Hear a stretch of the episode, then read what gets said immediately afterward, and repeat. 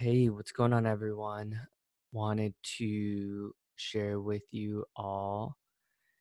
Um, so you know, we're we're right in the middle of the corona coronavirus thing, and it things it seems like things are slowing down. But just wanted to reflect on because I think it'd be interesting to listen to this like years and years down the line.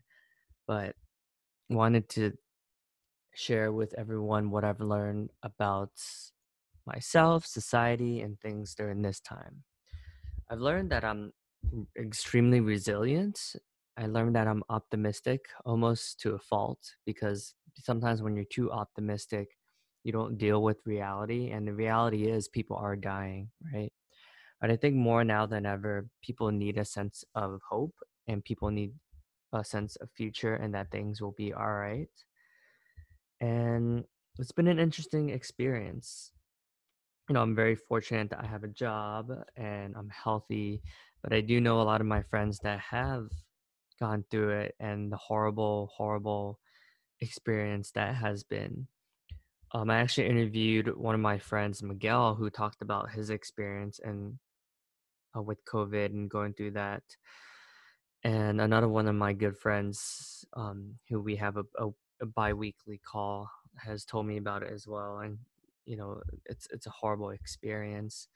But I think what's been helpful for me is every morning we do a clearing exercise and basically you just write down like everything that you're feeling, right? Like doesn't have to be positive. It could be negative or good or whatever that's going on, just a journaling exercise so that you get it out of your head and into um, paper, which helps you be able to sleep better because then you're able to truly, you know, similar to going to a therapist, be able to process some of the things that are going on. And that is perfectly fine that you're not as productive, right? I think a lot of people are being hard on themselves because they're not as productive as they normally would be, right? You know, in an office environment where there's less distractions ideally right because you don't have to you don't have to be a teacher a chef a cook and you know obviously you're empl- like an employee you don't have to do everything at once so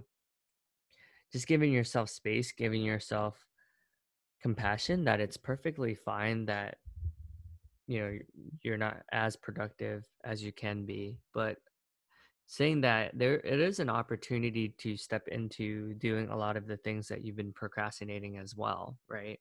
For instance i've been writing i've been doing a lot more of my podcast my blog my book just because now that i have this space you know i don't i, I don't really have an excuse like i can't really be, dis- be distracted by other things like you know volunteering and doing a lot of the extracurricular stuff that i'm up to so it's it's been an interesting experience and I really do appreciate this time to reflect and to read my books. You know, I've been reading a book a week and that's been really rewarding as well. And yeah, I would love to hear about what you guys have all done during this break and some of the takeaways. And honestly, even if it hasn't been as productive, don't be so hard on yourself, you know. It's it's time it's fine to take a break and maybe it's society's and the universe way of saying like, hey, we all need to slow down. We need to focus on, you know, spend more quality time with family and not make our self-worth be about work and and all that. So, yeah, I hope you all are safe and sound, and appreciate you listening. And I hope everyone enjoys the rest of their time. And, you know, also take time to themselves to relax and to rest a little bit as well. You deserve it. Cheers.